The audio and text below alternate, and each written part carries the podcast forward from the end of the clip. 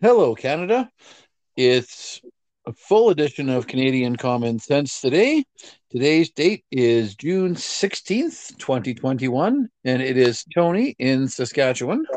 And Lewis out here in BC. I just want to apologize to our listeners for us not having a full episode of the show for the past couple of weeks, but Tony and I have both been extremely busy and have had uh, a very difficult time uh, finding time to uh, where both of us have the same time in the, in our schedules to uh, to do this. Uh, so we do try our best, but sometimes it just doesn't happen. Well, it was it was kind of a, a, a comical, really, for uh, for how hard we try, especially last week. Because the first week we're like, okay, hey, can we try it this day? Oh, sure. Oh, crap, something came up. Sorry, I can't make it today. Let's try tomorrow. Oh no, I I got to work late, and uh, so we thought, okay, well, we'll try again next week, which was being last week, and every single day we tried, it was like, oh, I had a breakdown. I got to stay late. Oh, geez, I got something just came up. yeah. Oh, it was comical because, because I mean, we would, we'd be like, oh no, can't do it now. And, uh, and then half an hour later, I'd get a message from you saying, oh no, it didn't take as long as I thought. I got some help.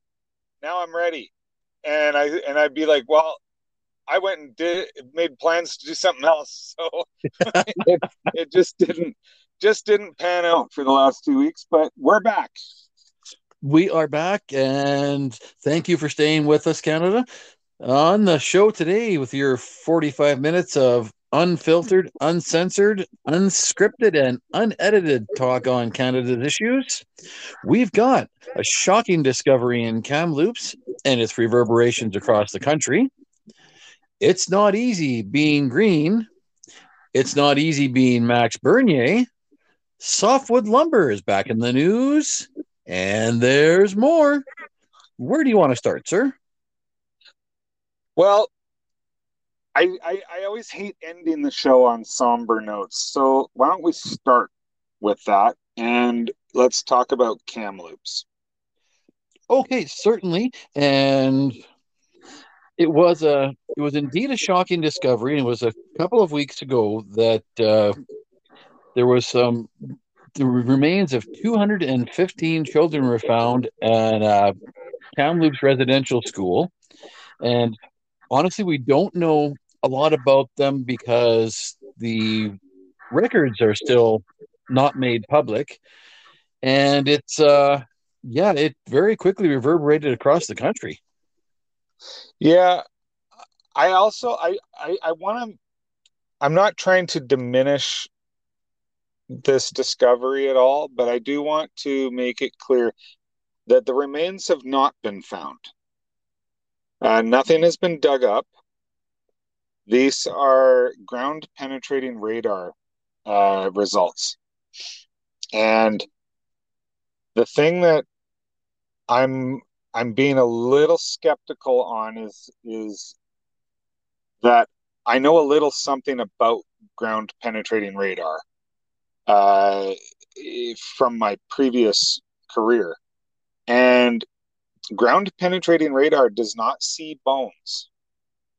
Uh, it sees soft like cavities and like so cavities in the ground or softer soils, right, that are not as hard packed, those will show up on the radar, but you don't see like skeletons in in the images and it's it's uh I've I've seen results from ground penetrating radar saying that there were, you know, six possible um, grave sites on a property, and uh, only one actually was an actual grave site. The other five were just soft pockets of dirt that were not hard packed. So this is, I I want, I want people to. I, I don't think the results of this radar should have been made public until they had done some excavating. You know, I think that's actually a really good point. And uh, before you start sending the hate mail, Canada, well, I mean, go ahead and send it. Um, you're not going to like what I have to say right now, but I will put forward the disclaimer that I often put forward and probably still get called a racist. But my mother was Métis. I've never shied away from the, the Sioux blood that runs through my veins. I've always been quite proud of that. But you're right. We have not found a gravesite or uh, you know actual bodies yet, and they won't until they excavate.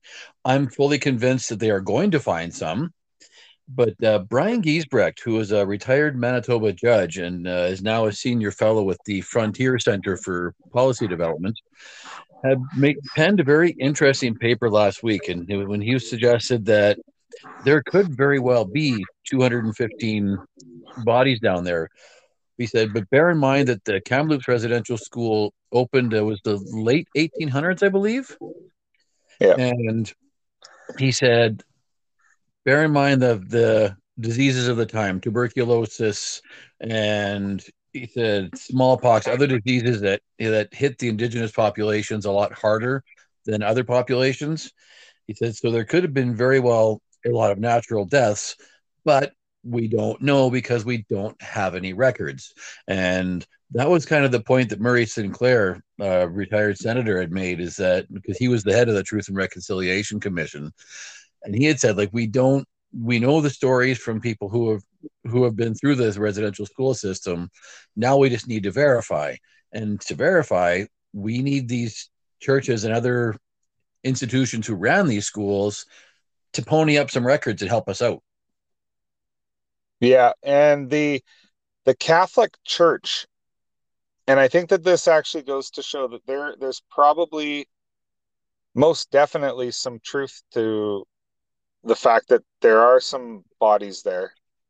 Uh, they're refusing to provide the records. So, I mean, I'm not.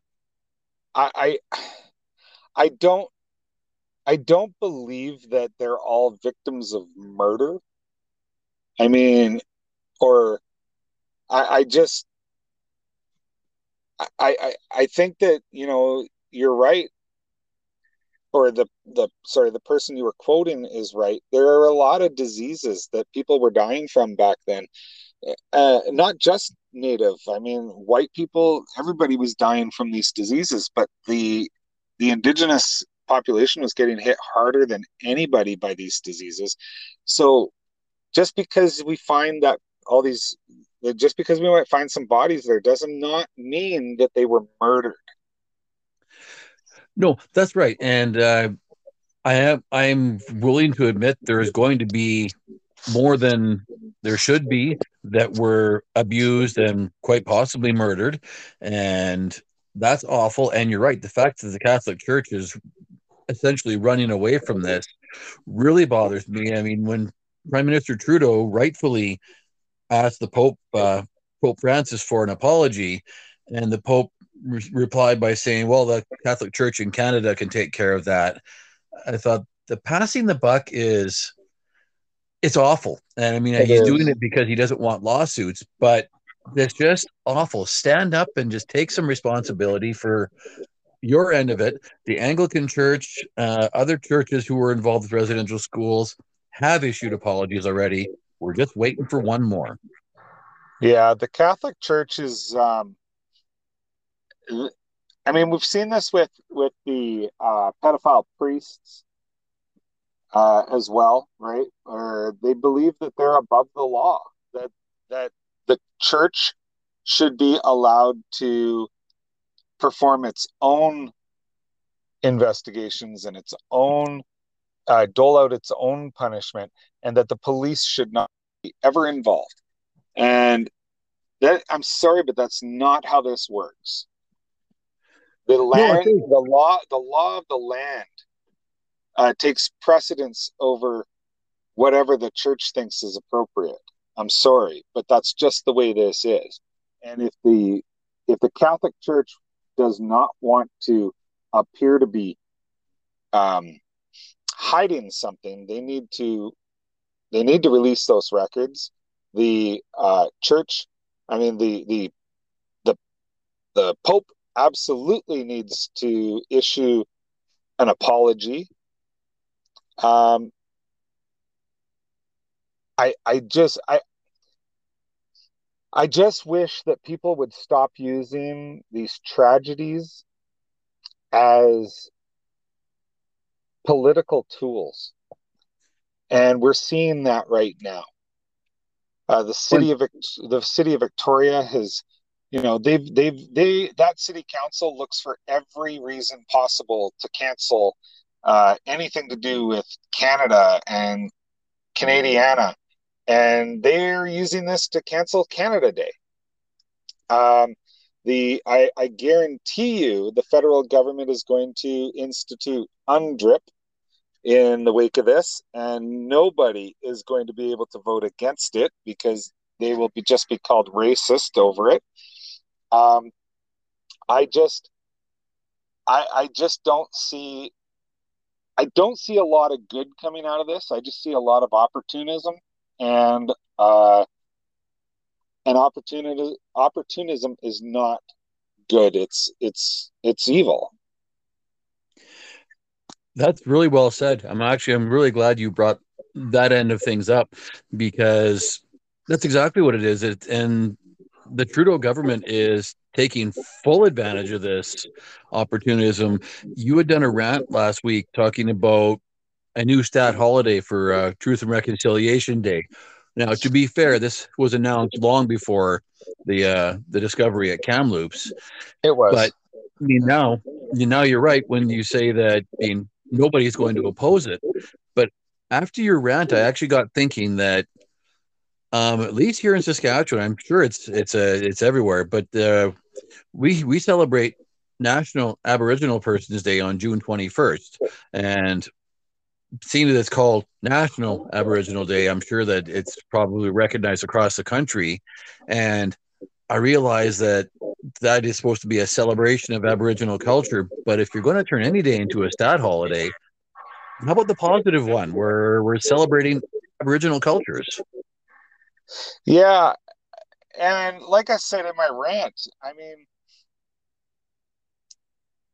this this this new stat uh, in September. It was September 30th, I believe it is.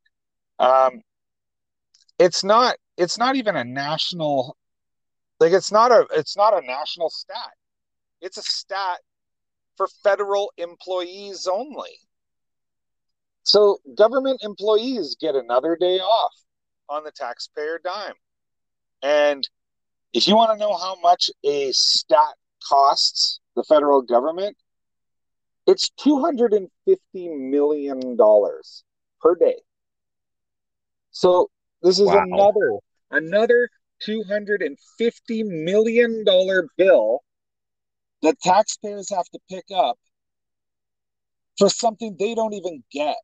Like this is something that I, I'm sick and tired of seeing is that is is government employees getting benefits and pensions and high wages that the people who actually pay those salaries don't get themselves.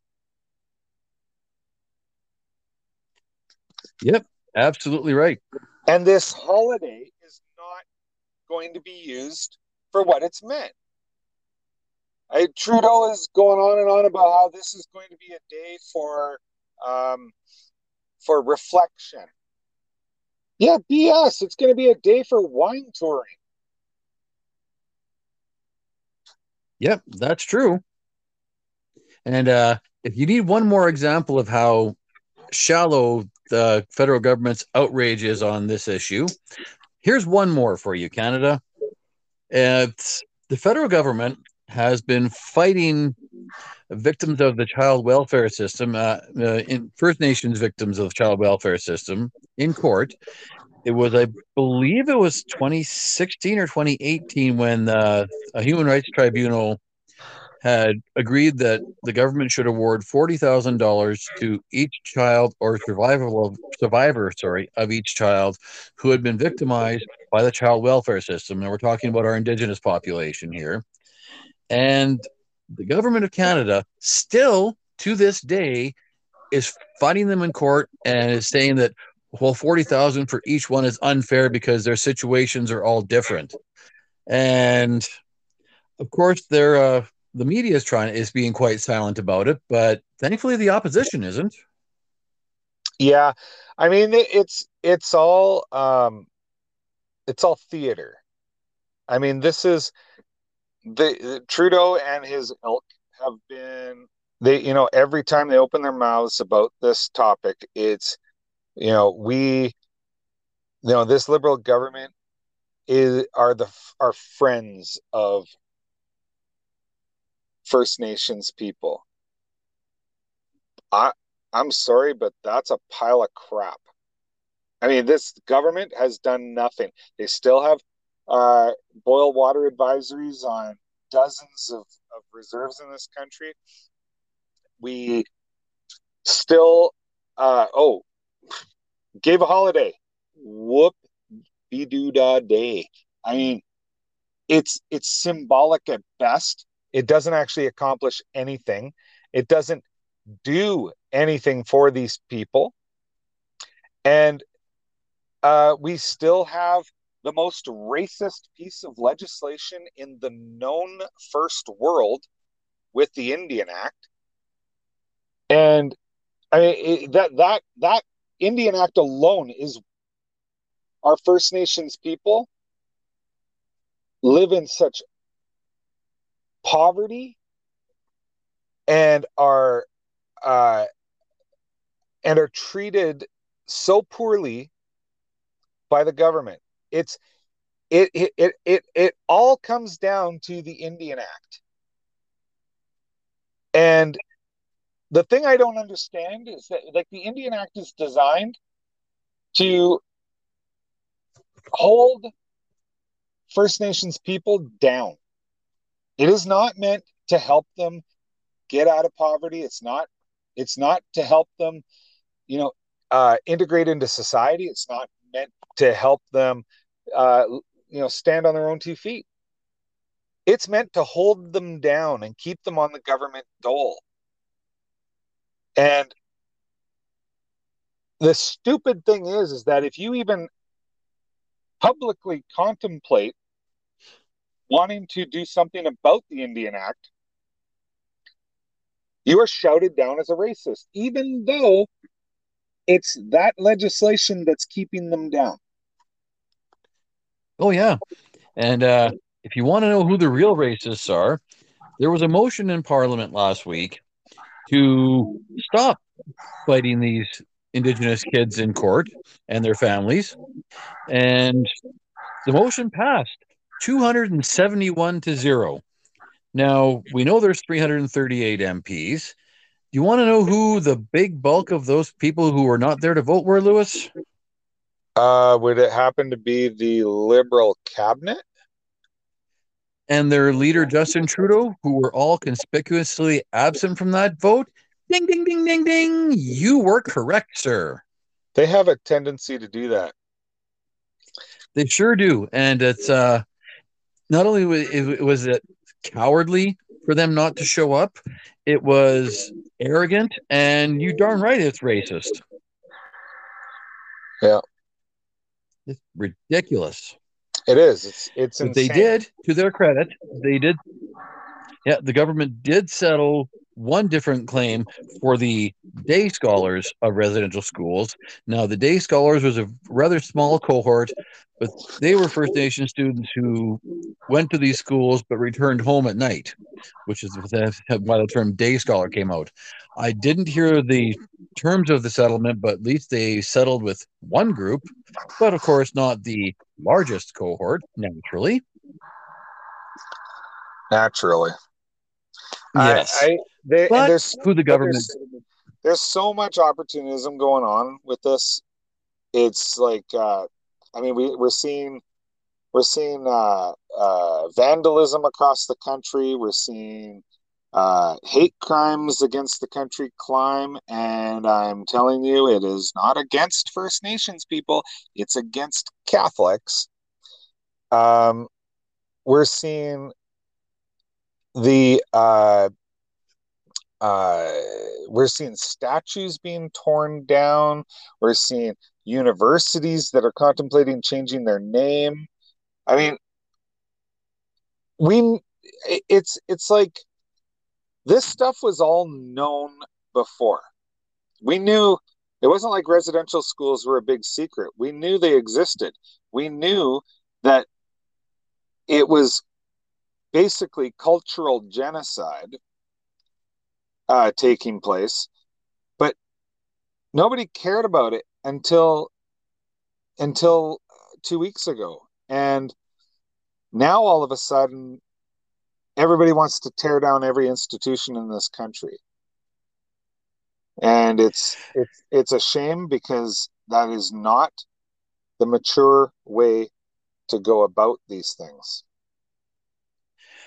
You're, you're absolutely right about that. And really, the only positive is that can be drawn from this situation is that there there seems to be a bit more of an awareness now among the general public that okay, it's time that we actually did something. But this is not the way to go. Tearing down statues and saying I go to X university now instead of Ryerson, for example, is completely asinine. Yeah, it is. All right. All right. Speaking of asinine, our friends at Air Canada have they've settled on a bailout package. And now I had mentioned to you just before the show that just before they signed the papers on that bailout, they decided to give their their executives ten million dollars in bonuses for doing such a great job in collecting $650 million in wage subsidies, laying off over 20,000 employees. So, yeah, by all means, they deserve to get that those bonuses just before the bailout package was signed.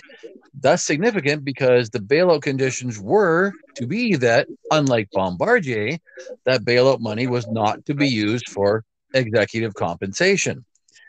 So, of course, when Air Canada signed the $5.6 billion bailout from, from you and I, the taxpayer, they uh, said, oh, well, this took place before the bailout.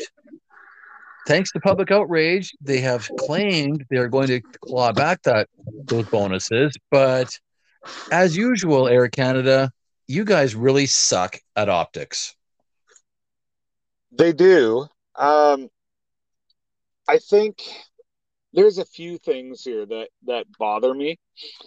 The bonuses are kind of a small part of it. What what really bothers me is that the government, the federal government, is taking an ownership stake in Air Canada for, because of the bailout.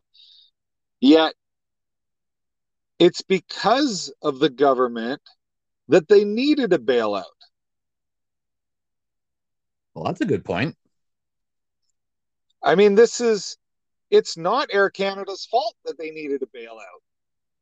It's not WestJet's fault that they that they needed help. It's you know they they only needed the, this help or these bailouts because the government shut down travel. The government shut down our borders. It, it's we had a worldwide pandemic that is and that's why. I mean it's it's like restaurants that are that are suffering and barely making it or have closed altogether. It's not their fault. It's because governments wouldn't let us eat indoors. So why is the government taking an ownership stake? It, it's like it's like the government has to you know put a company in dire straits by preventing them from doing business and then say, hey, look, if you want our help, then you need to give us part ownership of this business. But it's because of you that they have to do that. Wow. And when you said that, you just you harken back to uh, when you and I talked, it was last year sometime and when they were changing mortgage rules for millennials, for first time home buyers, that the government was take a 10% stake in your home. Yeah. Well, here's what they're doing now to companies. How you like your socialism, Canada? Well, I mean, and when they did that with the with the first time home buyers, it's it's like uh, that didn't help. I mean, in fact, housing prices went up even faster. And and it's always because when government gets involved, when government tries to fix things, they always make them worse. I have never ever ever heard of a heard of government trying to make something better and actually succeed. Yep, well, that's true. And you had brought up the point that uh, a few months ago when we were on doing a show that the government had had offered uh, a loan to businesses in exchange for a stake in the companies, and we're really confused when so few companies were, were taking them up on this offer. Yeah. And good thing there's some smart business people in this country to say no. Yeah. I mean, it's the government will look for any reason to, you know, take more. And and and it's funny because like if you ask a hundred people, do you trust governments? You're gonna get like 90 out of a hundred saying, no, don't trust them at all. And then you ask them, you know, should government be in control of more? And 90 out of 100 are going to say yes. That's a good point. Sad, but you're right. Yeah. I mean, it's, it, it's, it's, I mean, you had the right word earlier. It's complete asinine. It's completely asinine that, that, that we keep wanting to give government more and more and more control over our lives and over our our businesses and and everything and yet none of us trust government yeah that is so true um, and actually that'll dovetail into our next topic here. Uh, the green party of canada. Not that they've ever been really relevant and they certainly punch above their weight in gaining headlines that they often don't deserve. But boy, are they taking a beating this week. So Fredericton MP Jenna Jenica Atwin, sorry, uh, who is an MP for Fredericton Green Party, decided that the Liberal Party of Canada aligned more closely with her values, as she put it, and she crossed the floor. And what values was she talking about? Oh, when she called Israel an apartheid state, for example. And the Liberal Party of Canada, of course, very quickly suggested that she walk that one back. But I, uh, I say, hey, cat's out of the bag. You're uh, obviously anti-Israel, and you feel you belong in the Liberal Party of Canada. Well, there you go. Well, we've seen this with Liberal members. I mean, it, the Liberal Party of Canada is not pro-Israel. Uh, they're they're they're very anti-Israel, and and so are the U.S. Democrats. I mean, the U.S. Democrats are even more anti-Israel than than the Canadian Liberals. I mean, so much so that like uh, Representative Ilhan Omar has actually come out and said that uh, Israel and the U.S. are guilty of crimes equivalent to what Hamas and uh, uh, Al Qaeda are guilty of. And it's it's like, I mean, I didn't hear anybody in Canada say anything about her comments because, I mean, it's and the reason you won't ever hear anybody in the Liberal Party say anything, you know, remotely good about Israel is because they don't like Israel. Yep, that's true. And it was uh I, from what I heard, um, Miss Atwin didn't even tell Green Party leader Annamie Paul that she was crossing the floor until right before her news conference. So, I mean, that suggests there's obviously some tension in the party itself. And Miss Paul, I must say, I was re- rather disappointed that she immediately pulled the race card and said that you know it was an attack on her because she is the first black female Jewish uh, leader of a federal party. And I thought, we don't know if that's the case. So it's uh, it's a real shame that she had to had to play that as her first card. Yeah, well, I mean, everybody's a victim, and everybody has to play up their victimhood because uh, their victimhood is currency, and the more intersectionality in your victimhood, the higher your your your currency, and or the more valuable your currency.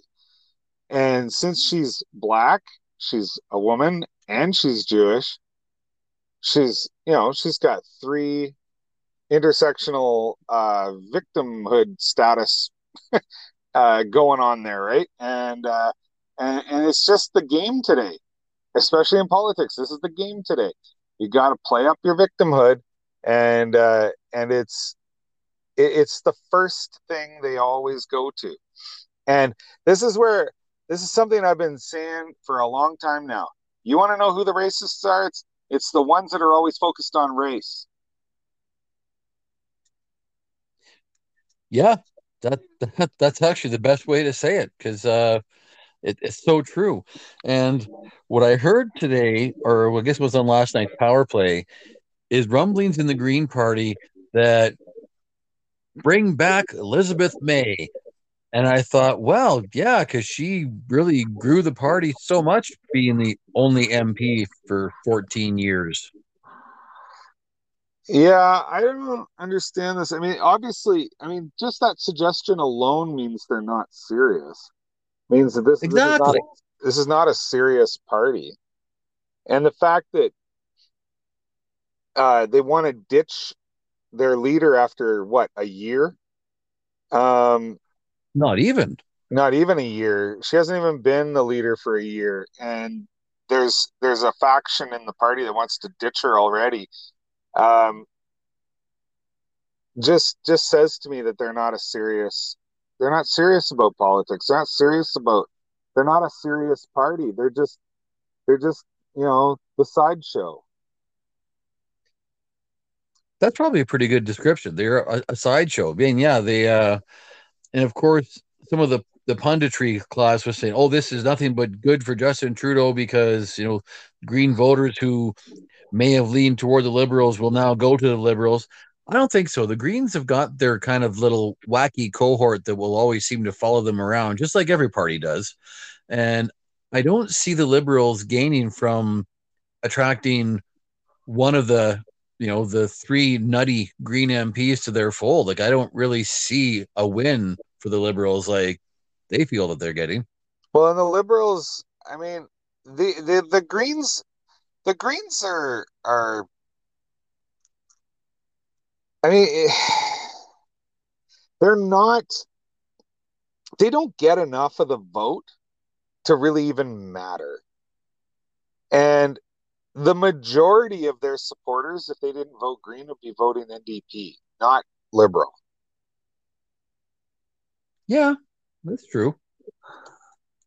I mean, you got to let's be real here. I mean, the Greens the, the Canada's political landscape is so messed up right now. We have got what four national parties. If you want to count the bloc, we got four national parties that are hardcore socialist right now, and we've got one party that's kind of liberal light, middle of the road, and uh, one party that doesn't even have a seat or even have the prospects of getting a seat who claims to be right wing. I mean, we're in, we've got a messed up political landscape right now. It's, there's just, I, I'm, I, I, think I've said this before. I am politically homeless right now because nobody, there isn't a single party in this country that, that actually reflects my beliefs. And i feel i feel politically homeless. Well possibly for you lewis you'll be lucky enough living in the the interior british columbia that maybe you'll have a maverick candidate to vote for oh good god dumbest name in history. But yes, I mean, I I don't know. I I've been talking to some of my friends and and and that lately, and we all agree. Like, if Justin Trudeau wins another election, we are one hundred percent on board with Western separation.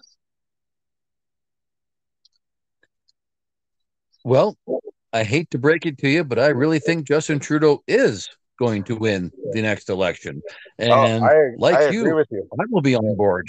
Yep. I agree. I agree with you. I mean, we've talked about this in over the past what month or so, or maybe a couple of months. Yeah, actually, it's been uh, probably for the last four months or so since we've been we've been uh, worried that there's going to be an election. We, we, you and I both agree. We think Justin Trudeau is going to win the next election, and I mean, I think the prospects of it being a majority are a lot slimmer than they were, say, three months ago. Um, I think I think the conservatives are, are actually showing some uh, promise, but I mean, let's be real. Under Erin O'Toole, the Conservative Party is not conservative. Definitely not. And um, the only real conservatives left in the Conservative Party of Canada who at least are not afraid to stand up and be conservative are Candice Bergen, Pierre Poilievre, um, maybe a few other stragglers, but at least those two are the only, you know, openly conservative conservatives that are getting any media attention. Yeah, uh, Michelle Rempel, um, but I, I would say those three. I mean, maybe Dan Albas, but but I really I can't think of too many others. It's it's really kind of a sad state for conservative politics in this country. Yeah, it really is. It's uh yeah, I mean, I realized that Mr. O'Toole's you know plan was to move the party to the left so that he could be could call them a centrist party, but it's it's a real shame that a lot of people who I would have considered to be solid conservatives have just fallen in line and said, "Okay, we can be liberal light. We'll do this." Yeah, it's it's actually kind of shocking um, because I thought that. I mean, you and I talked about this before on the show. The this Conservative Party was born out of a merger between the Canadian Alliance and the Progressive Conservative Party. And the Canadian Alliance was a um, it was the Reform Party. And what 15 years later what's left of reform policies there's nothing there's nothing left of reform policies. No, not a thing. And you had made that point in uh, one of your rants last week that it's it's time for another reform party. And I'll just uh, you know, spoiler alert, Canada, Maverick is not the next reform party. No, because they're even less serious than the Greens. I mean, they don't even want to win a seat. Yeah, so they're they're serious about not wanting to win. Yeah, that's the only thing they're serious about. Because I mean, I think we've we've said this before on air is that they the Maverick Party is only going to run uh, candidates in seats where the Conservatives have no shot of losing. So, like, do you actually want to be a party, or do you just want to be a sideshow like the Green Party? Because I mean, this is it's ridiculous. How can you be a separatist party and not even want to have a seat? You yeah. can't you can't put you can't further any of your policies if you don't have a seat. See, you, you and I know that, and you, Canada, listening in, you know that. So, how is it that somebody as smart and accomplished as Jay Hill, who was a cabinet minister in Stephen Harper's government, how can Mr. Hill, the leader of the Maverick Party, not figure that out? I all I can assume is that he knows, and he just, like I said, they don't actually want to have a seat. Yeah, well, like you say, they're just not serious. So they're not serious. They just want it's it's almost like they just want to be there to ha- so that they can have a conversation, not to actually make changes. And it's like I'm sorry, but as someone who is very, very, very concerned about the future of our country, we need an alternative. We need a party that actually gives a damn about making the right changes that to to bettering our country so that everybody in this country feels like they belong in this country. Because right now a large portion of western canadians don't feel like we belong in this country. And i i'm one of them. And i know you are too Yep. And uh, okay, we've got about five minutes, so I think we have enough time to discuss one more reason why Western Canadians don't feel a part of this country. I had sent you a screenshot, I believe it was yesterday or the day before, that softwood lumber is back in the news because the U.S. announced that it's time to increase the softwood lumber tariffs because, of course, we don't have a deal. So now, instead of 9% tariff on Canadian softwood lumber products going to the US, later this year, that tariff will increase to 18.32% for you folks in British Columbia. And for some mills in Ontario and Quebec, as much as 30% tariffs on Canadian softwood lumber. How do you like that, Canada? Yeah, that's uh we've been talking about this for a couple of years because the last softwood lumber deal expired, I believe, right after Justin Trudeau took office in 2015. And he has done absolutely nothing to try and get a new deal. I mean, nothing. There's been no talk about it. There's been no attempt to uh, to to reach a deal. There's there's been no effort, none at all. And Western yeah. Canada and Ontario and Quebec, I mean, logging is a big, big industry, especially here in BC. And and we I mean the US can put whatever tariffs they want on us now, and we can't fight it because we don't have a deal. And and I and I really don't believe that Justin Trudeau even cares or even is going to nope. try to make an effort to make a deal. He doesn't give a crap about us in the West. He doesn't give a crap about natural resources. And, and, and in fact, I believe he would like to see a 100% shutdown of all natural resource uh, development in this country. You know, I actually agree with that. And I believe it was again in one of your rants when you had said that uh, you know the Justin Trudeau government you know has open disdain for Western Canada, and you couldn't have said it better because that's exactly what it is. He doesn't care about softwood lumber. In fact, I was I actually had assumed that that was going to be part of the the USMCA, the you know the NAFTA 2.0 as it's been called, and until you pointed out to me that that wasn't even on the table, I I didn't even realize that they weren't weren't talking about lumber at all. But again, Lewis, you were right. They didn't even bring it up, and they still haven't, and they're not going to. No, and the complete disdain that they have, that the Trudeau government has for Western Canada, is obvious. Like it's they're they don't even try to hide it. They have they they actually don't like us and it's because we don't vote for them. That's right.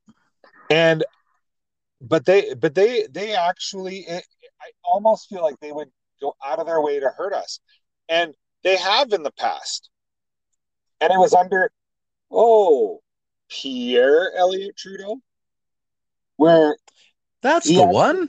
Yeah, where he actually brought in the National Energy Program that pretty much bankrupted Alberta.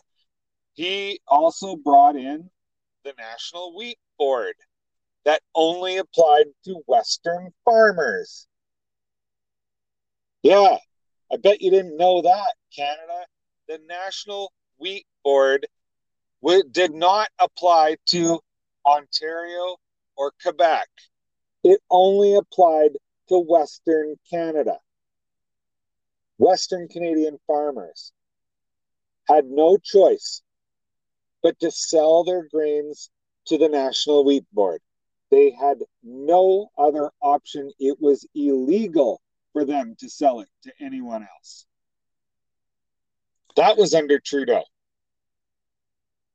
It was under Trudeau, or actually, it was Trudeau that flipped the bird in Salmon Arm. It was Trudeau that that uh, was, you know, he he it was him that declared martial law in Quebec, and it was under Trudeau that that that that Quebec separation became an issue, and the the country's unity started to crumble, and it's under the under Trudeau Jr. now that Canada's unity is crumbling. And we've got every part of this country is not happy, yet they still want to vote for Trudeau. And I don't get it. Yeah. And you're right. And that's actually probably a good place to wrap the show up right there because I don't get it either. And if anybody out there can explain it to us, Canada, please drop us an email because I don't get it. Well, on that note, on that that's note, another, Canada, that's a wrap on this full episode of uh, Canadian Common Sense. Uh, so, uh, from British Columbia, it's Lewis, and thank you for listening. Good night. And good night from Tony in Saskatchewan.